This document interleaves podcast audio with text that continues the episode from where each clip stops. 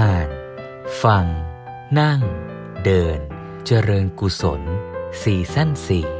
ชวนกัน อ่านหนังสือ ตามพระใหม่ไปเรียนธรรม ธรรมนิพนธ์ของสมเด็จพระพุทธโฆษาจารย์ เจริญพรญาติโยมสาธุชนผู้มีจิตศรัทธา ในการศึกษาเรียนรู้ชีวิตร่วมกัน ทุกท่านนะโยมนะ วันนี้ก็เป็นครั้งที่สาม ของเดือนธันวาคมด้วย แล้วก็เป็นครั้งที่สามของกิจกรรม อ่านฟังนั่งเดินเจริญกุศลซีซั่นที่สี่ซึ่งเราชวนกันอ่านหนังสือเล่มใหม่ ของหลวงพ่อสมเด็จพระพุทธโฆษาจารย์ ชื่อว่าตามพระใหม่ไปเรียนธรรมนะนะเราผ่านสามตอนแรกไปแล้ว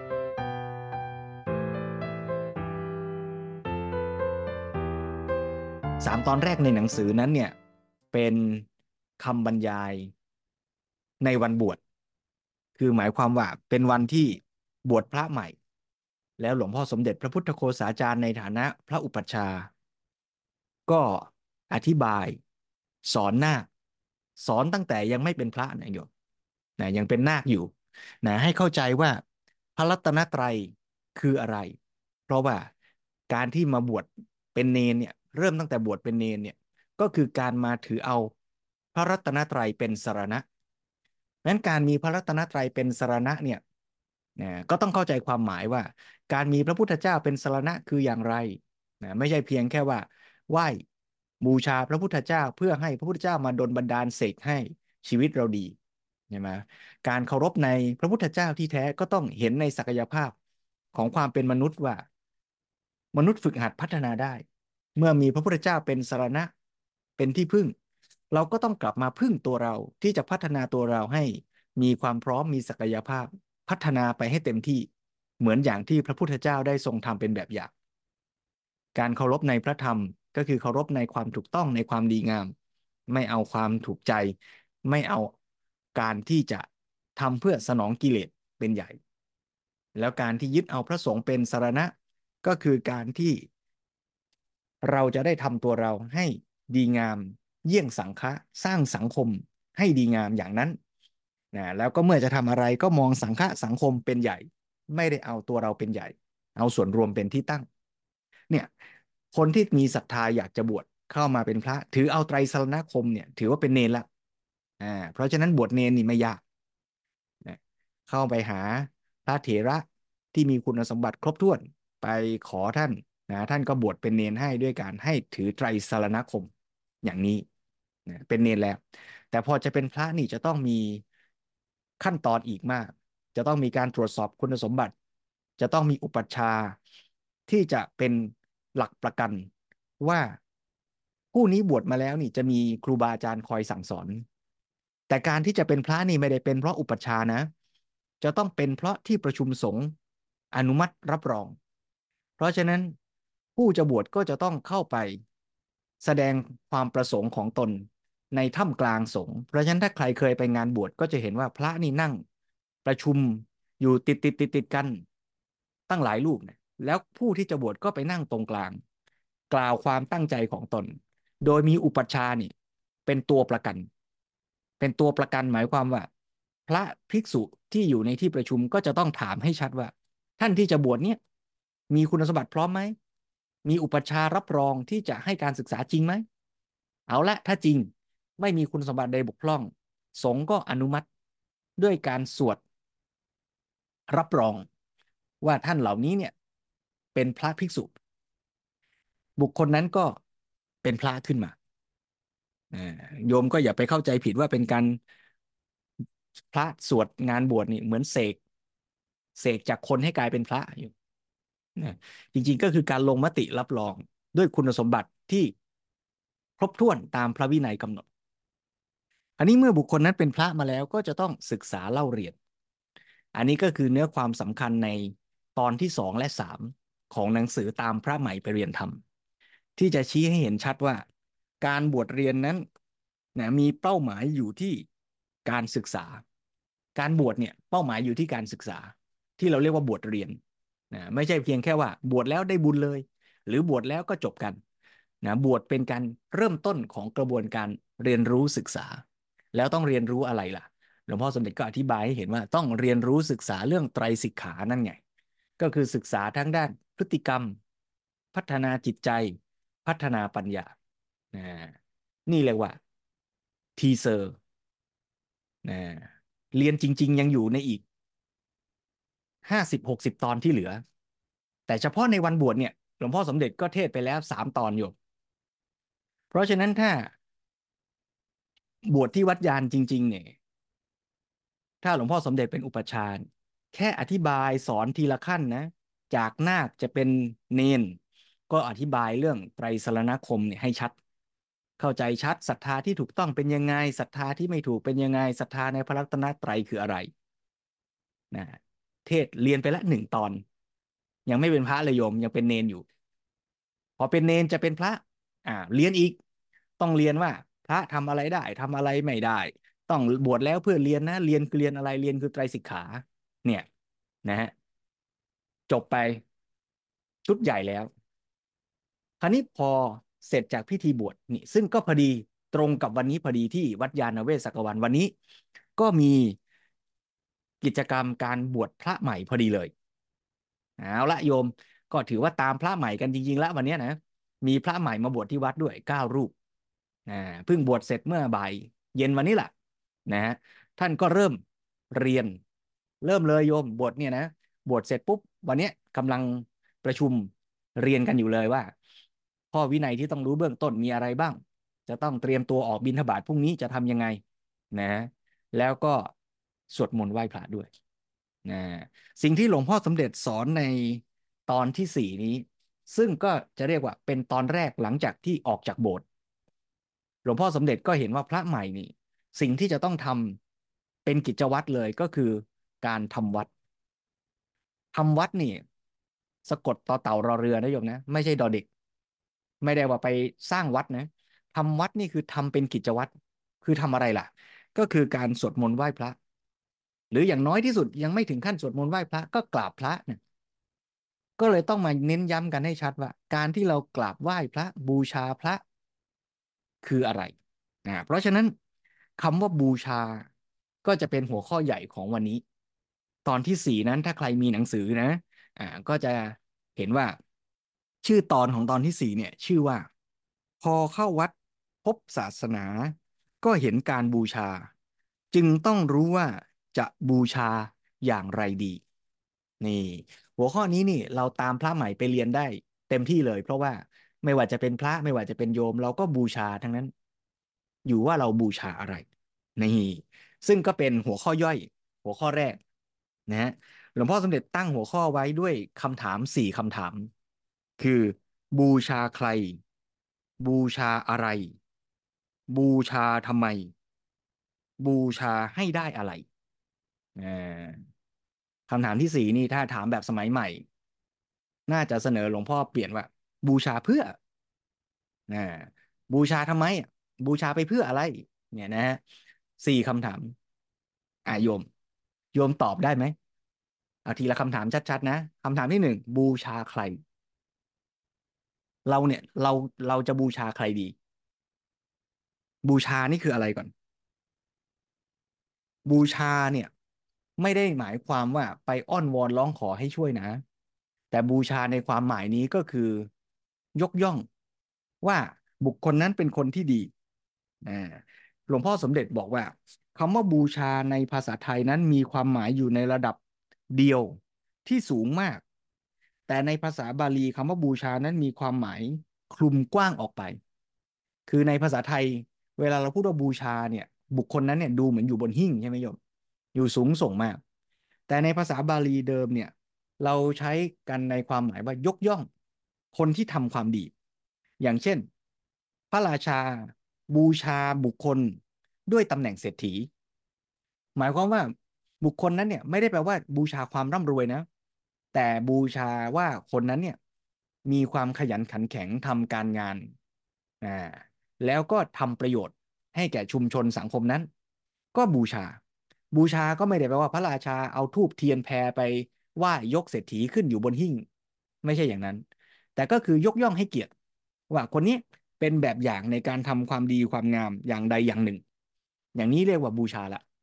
นะฮะแล้วบูชาอย่างเนี้ยเราจะบูชาใครล่ะ ก็ต้องบูชาคนดีอ่าเหมือนอย่างที่ในมงคลสูตร บอกว่า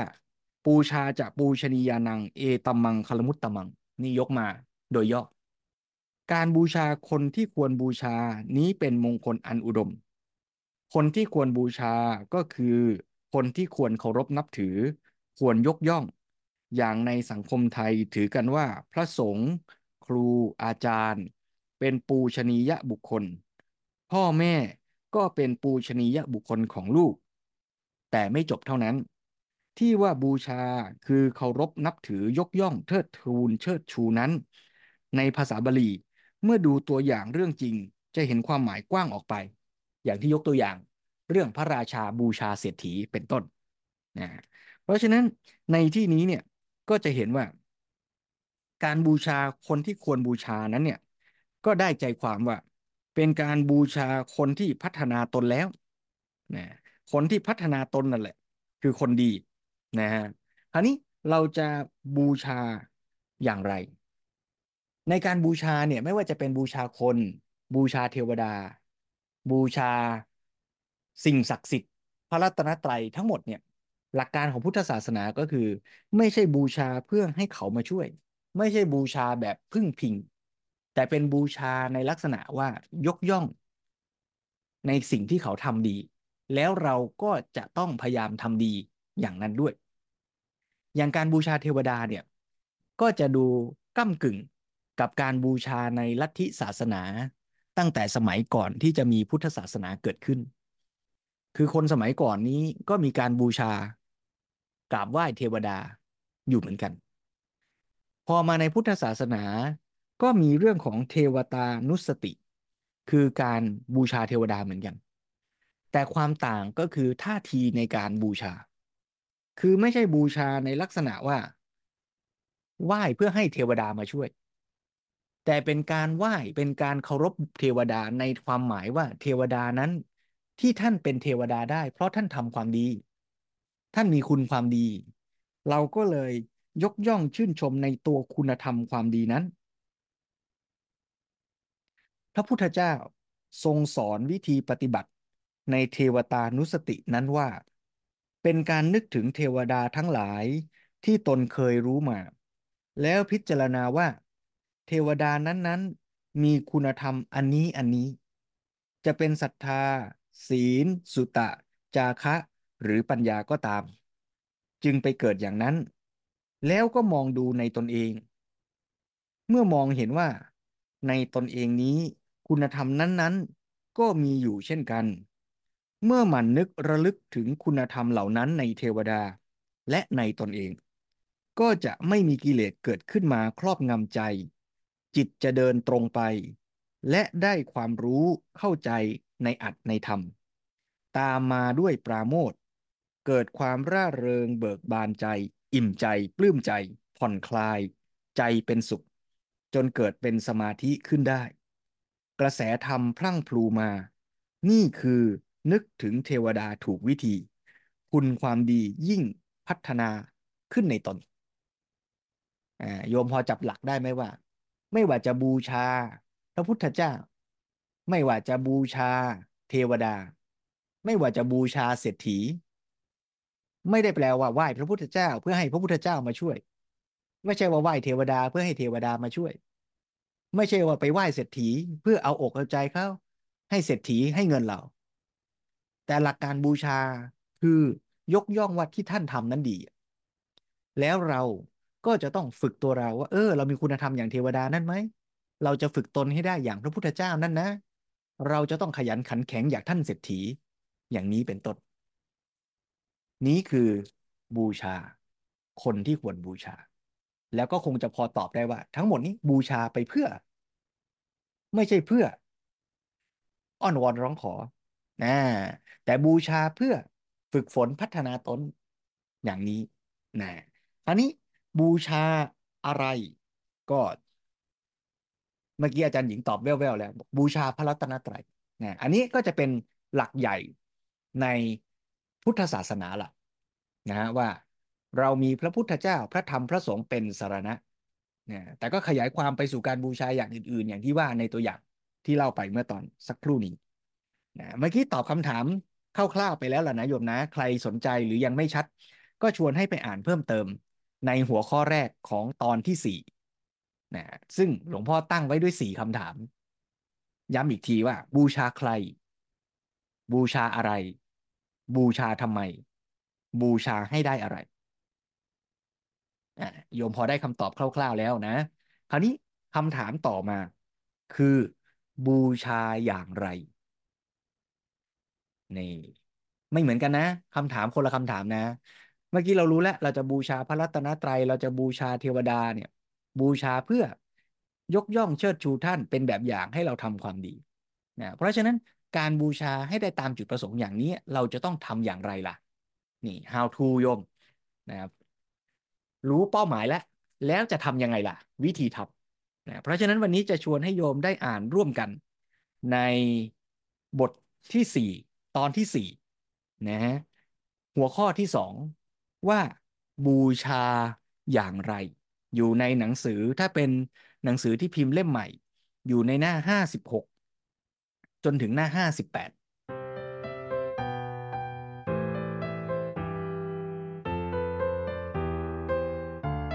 ก็ชวนทุกท่านได้อ่านไปด้วยกัน แล้วก็มีอาจารย์หญิงอ่านเป็นเพื่อนของพวกเรา เพราะฉะนั้นก็ขอเชิญให้อาจารย์หญิงนะ เป็นตัวแทนของพวกเรานะฮะอ่านหนังสือตามพระใหม่ไปเรียนธรรมตอนที่สี่หน้าห้าสิบหกถึงห้าสิบแปดเรื่องบูชาอย่างไร เชิญทุกท่านอ่านไปด้วยกันคุณค่ะหัวข้อบูชาอย่างไร ตัวแท้ตัวจริงของการบูชาก็อยู่ที่ใจ แต่คนก็ย่อมมีการแสดงออก เฉพาะอย่างยิ่งในทางสังคม ก็มีการจัดการเป็นกิจกรรม และเมื่อนิยมทำกันจะเป็นแบบแผนก็เกิดเป็นประเพณีเป็นวัฒนธรรมขึ้นมา ในพระพุทธศาสนาการบูชาในขั้นแสดงออก หรือเป็นกิจกรรมทางสังคม ท่านก็ให้สบายๆคือใช้พิธีปฏิบัติที่นิยมทำกันมาในสังคมนั่นเอง ซึ่งอาจจะมีมาแต่โบราณตามที่เขาบูชาอยู่แล้ว เช่น บูชาเทพเจ้า บูชาบรรพบุรุษ อันไหนที่ไม่ยุ่งยากวุ่นวาย เป็นสื่อเชื่อมโยงไปถึงใจ หรือช่วยโน้มนำใจให้ชื่นบาน ผ่องใส อิ่มใจปลื้มใจนำให้เกิดกุศลธรรมแล้วก็ไม่มีการเบียดเบียนก็ตกลงกันหรือปรับเปลี่ยนปรับปรุงเอามาใช้ได้ วิธีปฏิบัติที่ว่านั้นก็ตั้งต้นแต่การยกมือไหว้ การกราบแล้วเลยขึ้นไปก็มีวัตถุสิ่งของมาแสดงออกให้มากยิ่งขึ้น เช่น ดอกไม้ ทูบเทียน ซึ่งจัดเป็นของพื้นฐานที่สุด อาหารก็เป็นเครื่องบูชาชนิดหนึ่ง ดังที่บางแห่งยังมีการถวายข้าวพระ แต่มาตอนหลังๆนี่บางคนเข้าใจเป็นว่า การถวายให้พระพุทธเจ้าเสวย ที่จริงไม่ใช่หรอก ถือมาแต่โบราณว่าอาหารเป็นเครื่องบูชาชนิดหนึ่ง ก็เหมือนบูชาด้วยดอกไม้ทูบเทียนนี่แหละ คือเราเคารพยกย่องใคร เราก็พยายามเอาสิ่งที่เราเห็นว่ามีค่าสำคัญสำหรับเรา เป็นของดีที่สุด เอาไปบูชาท่านนำไปมอบให้ท่าน บางทีคนเก่าๆ ได้อะไรดีๆ น่าชื่นอกชื่นใจมา เช่น ได้ลูกจันมา ลูกก็กลมเกลี้ยง ผิวเปลือกก็เหลืองละมุนสะอาดอิ่มกลิ่นก็หอมชื่นใจจัง นึกถึงพระ ก็เอาไปบูชาพระ ก็เลยบูชาไม่เฉพาะดอกไม้ แต่ผลไม้สวยๆ งามๆ ดีๆ ที่น่าชื่นใจ อะไรที่ดีที่สุดก็เอาไปบูชาพระการเอาสิ่งที่ดีไปให้ไปถวายท่าน แสดงถึงความมีใจระลึกถึง และเป็นเครื่องหมายของการยกย่องเทิดทูนนั่นเอง รวมแล้วก็อย่างที่ว่า ไม่ให้เป็นของที่มีการเบียดเบียน ไม่ให้เกินไปจนเป็นการเส้นไหว้ แล้วเดี๋ยวก็จะกลายเป็นการบูชายันไปเสีย การบูชาด้วยวัตถุสิ่งของทั้งหมดนี้ พระพุทธเจ้าตรัสเรียกว่าเป็นอามิสบูชา คือการบูชาด้วยวัตถุสิ่งของ อย่างที่ว่าแล้วอามิสบูชานี้ปรากฏขึ้นและนิยมทำต่อกันมา โดยเป็นเรื่องของประเพณี มีความหมายทางสังคม เกิดเป็นวัฒนธรรมทางด้านรูปธรรม ซึ่งสื่อต่อไปถึงนามธรรม แต่ไม่แน่ว่าจะสื่อความหมายได้มากเท่าใด โดยขึ้นต่อการพัฒนาของจิตใจและปัญญา ในเรื่องนี้พระพุทธเจ้าตรัสต่อไปว่า อมิสบูชานั้นยังไม่มีผลมาก การบูชาที่จะมีผลมากแท้คือปฏิบัติบูชา แปลว่าการบูชาด้วยการปฏิบัติคำสอนให้ทำปฏิบัติบูชา เป็นการนำทางหรือชี้ทางให้ก้าวสูงขึ้นไป ให้เข้าสู่ธรรมมากยิ่งขึ้น แม้แต่ในขั้นอมิสบูชา เวลาเราบูชาก็ต้องมีเจตนาออกมาจากจิตใจ ดังนั้น ถ้าจะให้ได้ผลในจิตใจก็ต้องมีความตั้งใจ ด้วยความรู้สึกซาบซึ้ง และมีความเข้าใจซาบซึ้งถึงความหมาย พร้อมทั้งความมุ่งหมายว่า เราบูชาเพื่ออะไรเราเห็นคุณค่าความดีของท่านแล้ว เราจึงเอาสิ่งของไปบูชา แค่นี้ก็ได้ขั้นหนึ่งแล้ว แต่เพื่อให้ได้ผลยิ่งขึ้น พระพุทธเจ้าก็ทรงสอนให้มองเห็นว่าอามิสบูชา คือบูชาด้วยวัตถุสิ่งของนี้ ยังไม่สำคัญจริง ยังไม่ประเสริฐแท้ จะมีคุณค่าจริงต้องบูชาด้วยการปฏิบัติ คือตัวเรานี้ลงมือทำความดีเองเลย พระพุทธเจ้าทรงสั่งสอนก็เพราะทรงหวังดี ทรงเลือกคัดสิ่งที่ดีมาให้เรา ให้ทรงต้องการให้เรา ปฏิประพฤติปฏิบัติเพื่อให้เกิดผลดีกับตัวเราเอง และแก่สังคมที่เราร่วมอยู่ร่วมอาศัย ถ้าเราเคารพพระองค์จริง ก็จะไม่มองข้ามคำสอนของพระองค์ แต่จะนำไปปฏิบัติให้จริงจัง เมื่อเราปฏิบัติก็ถือว่าได้บูชาพระองค์ ด้วยการบูชาที่สูงสุด ถ้าเราทำอามิสบูชา เรานำเอาข้าวของไปถวายแด่พระพุทธเจ้า จะให้พระองค์ได้ข้าวของนั้น แต่พระองค์ตรัสกลับมาว่า เธอทำปฏิบัติบูชา โดยทำความดีงามประพฤติในทางที่เราบอกเราสอนให้ และผลดีเกิดแก่เธอเอง และแก่พวกเธอนั่นแหละ เป็นการบูชาอย่างแท้ที่ดีเลิศประเสริฐกว่าทำอมิสบูชาแก่เรา นี่คือชัดว่าทรงปรารถนาดีต่อเรา และเมื่อเราทำให้ได้ให้จริง จึงจะแสดงว่าเราเคารพนับถือพระองค์จริง เพราะฉะนั้นจึงมีการบูชาสองอย่างคืออมิสบูชากับปฏิบัติบูชา การบูชาอย่างแรกคือแสดงความเคารพเชิดชูด้วยวัตถุสิ่งของ เป็นการแสดงออกให้เห็นในขั้นต้น เป็นพื้นฐานก่อน คนเรานี้ จะให้เข้าถึงเรื่องที่ลึกลงไปเป็นนามธรรมเลยนั้นออกจะยากสักหน่อย ก็เอาวัตถุเอารูปธรรมมาเป็นฐานมาปูพื้นไว้ หรือเป็นสื่อให้ได้เข้ามาใกล้ชิดกันก่อน จะได้ถึงกันง่ายขึ้น แต่สิ่งที่ต้องการแท้จริง ก็คือการบูชาด้วยการปฏิบัติ คือทำจริง พออามิสบูชามาใกล้ชิด มาพบกันแล้ว ก็ทักทายผู้จาแล้วก็พาต่อไป อไปถึงปฏิบัติบูชาก็จะเกิดผลจริง คือเกิดผลดีแก่ชีวิตของเราผู้ทำผู้ปฏิบัติ แล้วทำที่พระพุทธเจ้าสอน ก็เกิดผลตามที่พระองค์ทรงต้องการ คือตัวเราจเจริญงอกงามในความดีทำให้ความดีงามแผ่ขยายสืบต่อไปในสังคม เมื่อใดสังคมเชิดชูมุ่งสู่ความดีนั้น บูชาบูชนี นั่นคือได้ผลที่หมาย พระพุทธเจ้าทรงต้องการผลนี้มิใช่ทรงต้องการของถวาย แล้วอามิสบูชานั้นถ้าไม่มีปฏิบัติบูชามาต่อหรือมากำกับ ในระยะยาวมันก็ค่อยๆ หมดความหมายไปทำกันไปอย่างนั้นอย่างนั้นพอขอไปที หรือเพี้ยนไป อาจจะกลายเป็นความรุ่มหลงหรือเหลวไหล อย่างที่พอจะเห็นกัน ชาวบ้านอุตส่าห์หลั่งไหลมาทำอมิสบูชาถึงในวัด แต่พระไม่พูดจาพาต่อไปสู่ปฏิบัติบูชา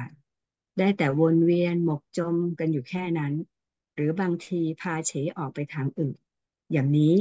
ก็จำเป็นต้องเสื่อมไม่เร็วก็ช้า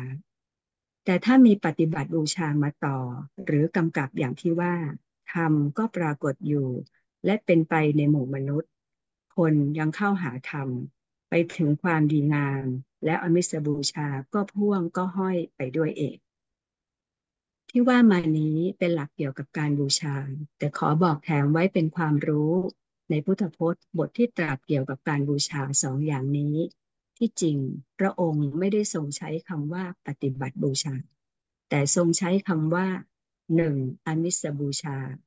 สองธรรมบูชา ราะฉะนั้นผู้ที่แท้จึงเป็นอมิสบูชากับธรรมบูชา คือบูชาด้วยวัตถุสิ่งของกับบูชาด้วยการปฏิบัติธรรม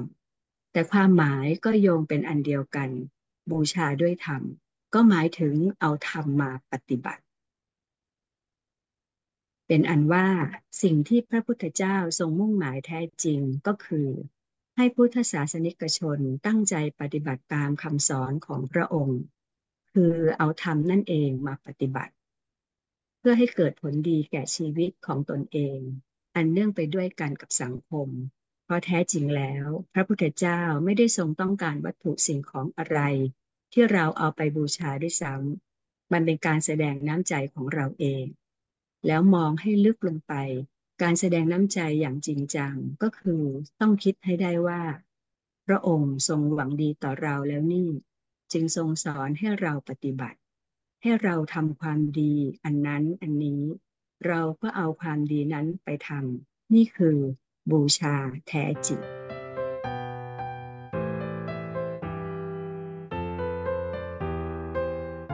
ส่วนโยมว่าเนี่ยเราทั้งหมดเนี่ยเราก็ เข้าหาธรรมะ เข้าหาพระพุทธเจ้า เข้าหาพระพุทธศาสนาเนี่ยเนาะแล้วส่วนใหญ่อาตมา แม้แต่อาตมานึกย้อนกลับไปอ่านตรงนี้แล้วนึกย้อนตัวเอง เออ สมัยก่อนก็จริงนะ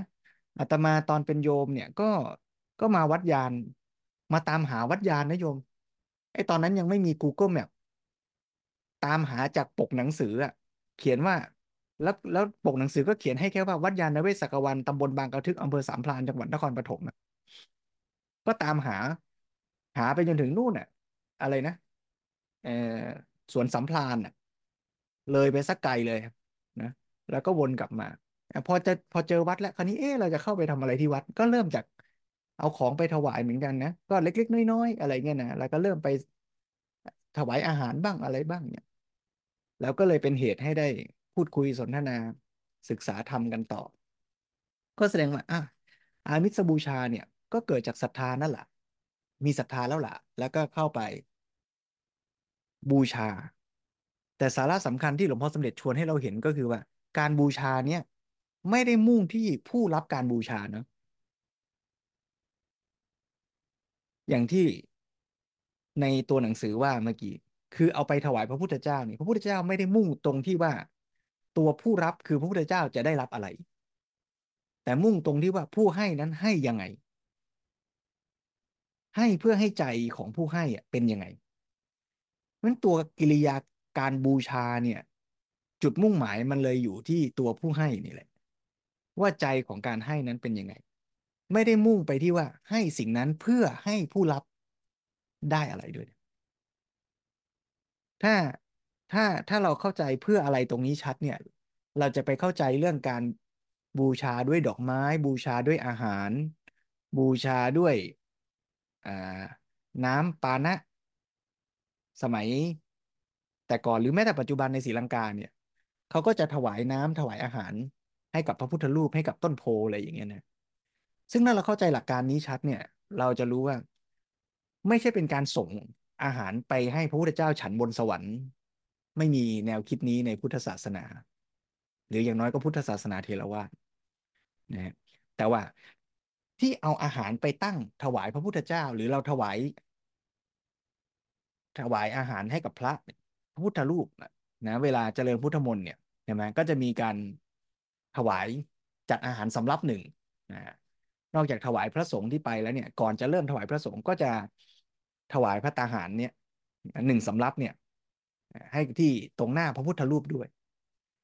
พวกเราชาวพุทธก็ต้องเข้าใจหลักการนี้ให้ถูกว่า ไม่ได้แปลว่าพระพุทธเจ้าจะมานั่งฉันอาหารสำรับนั้นจริง ๆ หรอกใช่ไหมแต่ว่าอาหารนั้นก็เป็นเครื่องบูชา ก็เหมือนดอกไม้ อะไรก็ตามที่ดีๆนะที่มีคุณค่ามีความสำคัญ เราก็เอาสิ่งนั้นน่ะไปเป็นเครื่องหมายเป็นสัญลักษณ์ในการบูชาพระพุทธเจ้า บูชาสิ่งที่เราอยากจะแสดงความเคารพ เมื่อไปถวายไปบูชา ก็มุ่งหมายให้ใจเราเนี่ยเกิดความอิ่มเอิบ เกิดความ เกิดความสุขอย่างที่ว่า แต่หลวงพ่อสมเด็จก็มาย้ำว่า การถวายด้วยอามิตรนั้นเนี่ย เป็นขั้นต้นเท่านั้นไม่ได้บอกว่าไม่ดีนะ บอกว่าเป็นขั้นต้น แต่แต่แต่ท่านก็บอกไว้ด้วยว่า ถ้าเราทำกันอย่าง ไม่รู้ความหมายทำกันไปอย่างนั้นอย่างนั้นพอขอไปทีหรือเพี้ยนไป อาจจะกลายเป็นความลุ่มหลงหรือเหลวไหล นี่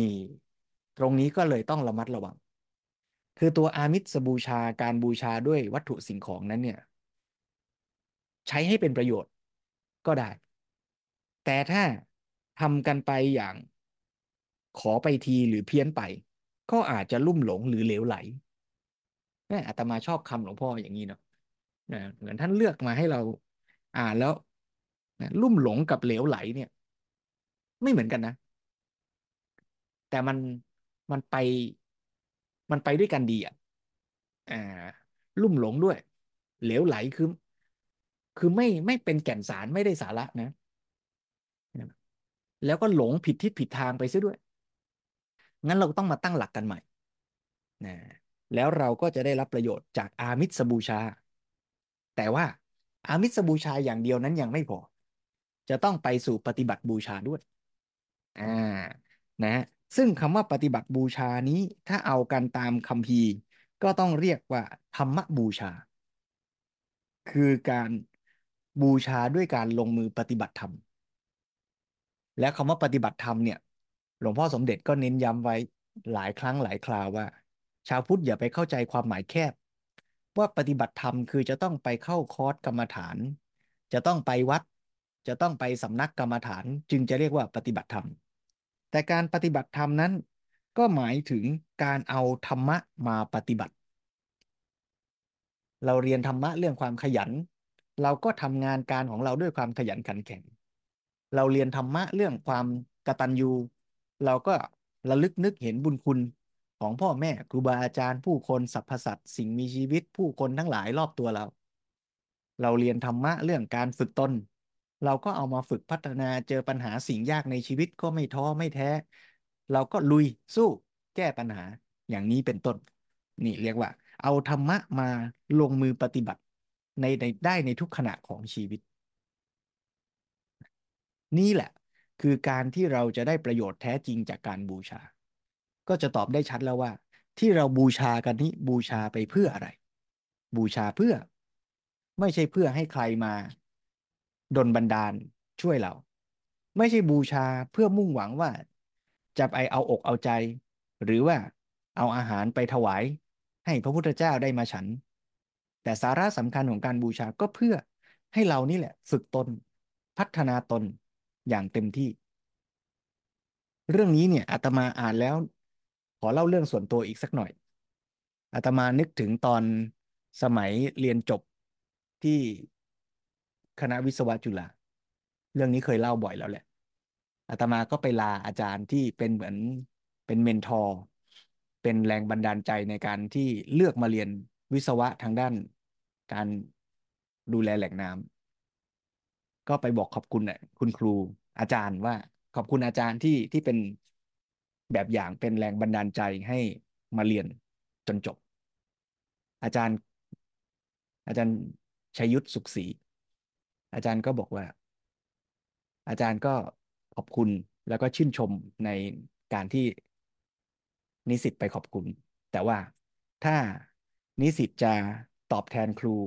ไม่จำเป็นต้องขอบคุณครูหรอก ขอให้นิสิตได้ประโยชน์อะไรจากการเรียนนี้ก็ไปทำประโยชน์ส่งต่อให้กับผู้คนให้กับสังคมเถิด นั่นแหละจะทำให้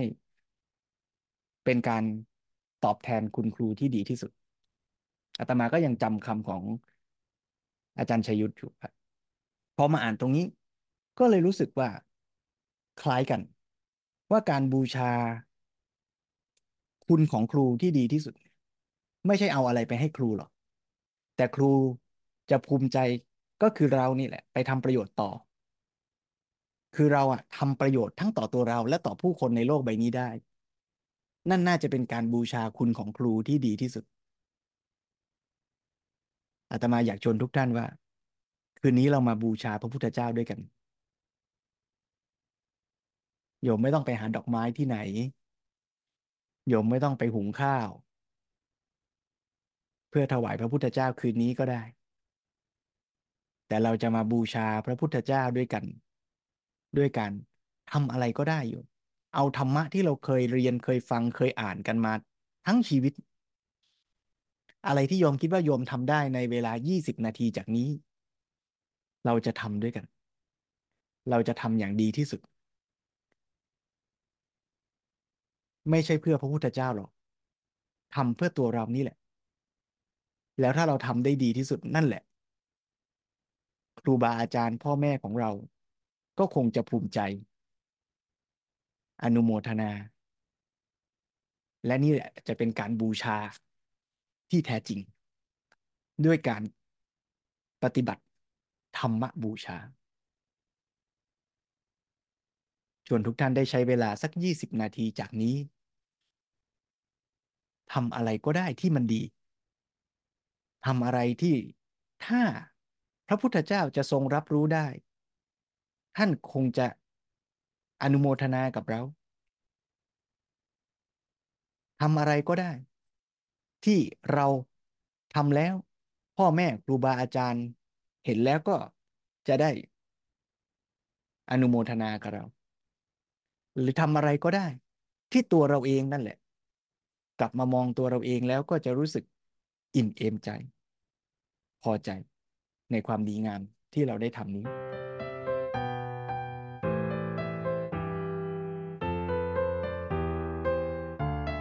ชวนทุกท่าน บูชา พระพุทธพระธรรมพระสงฆ์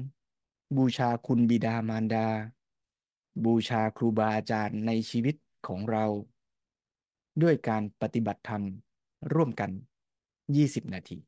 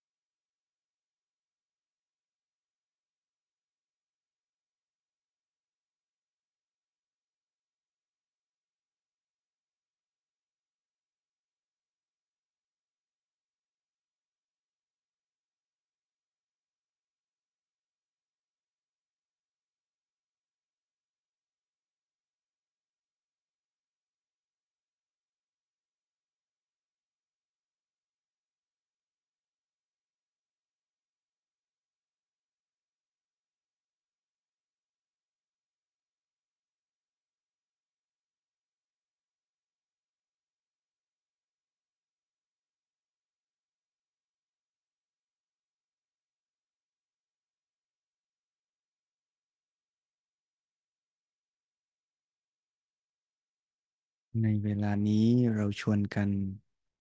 ใช้ความตั้งใจดีของเรา ฝึกใจของเราให้เป็นกุศล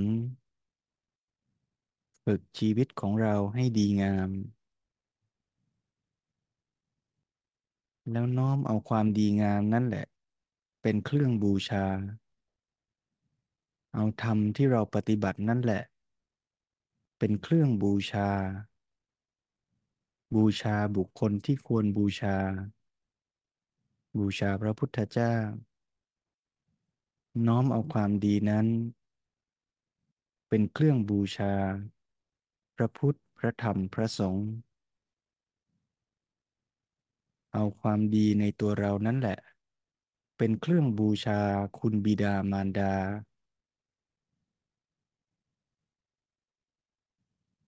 เอาความดีที่เราทำนั่นแหละ เป็นเครื่องบูชาครูอาจารย์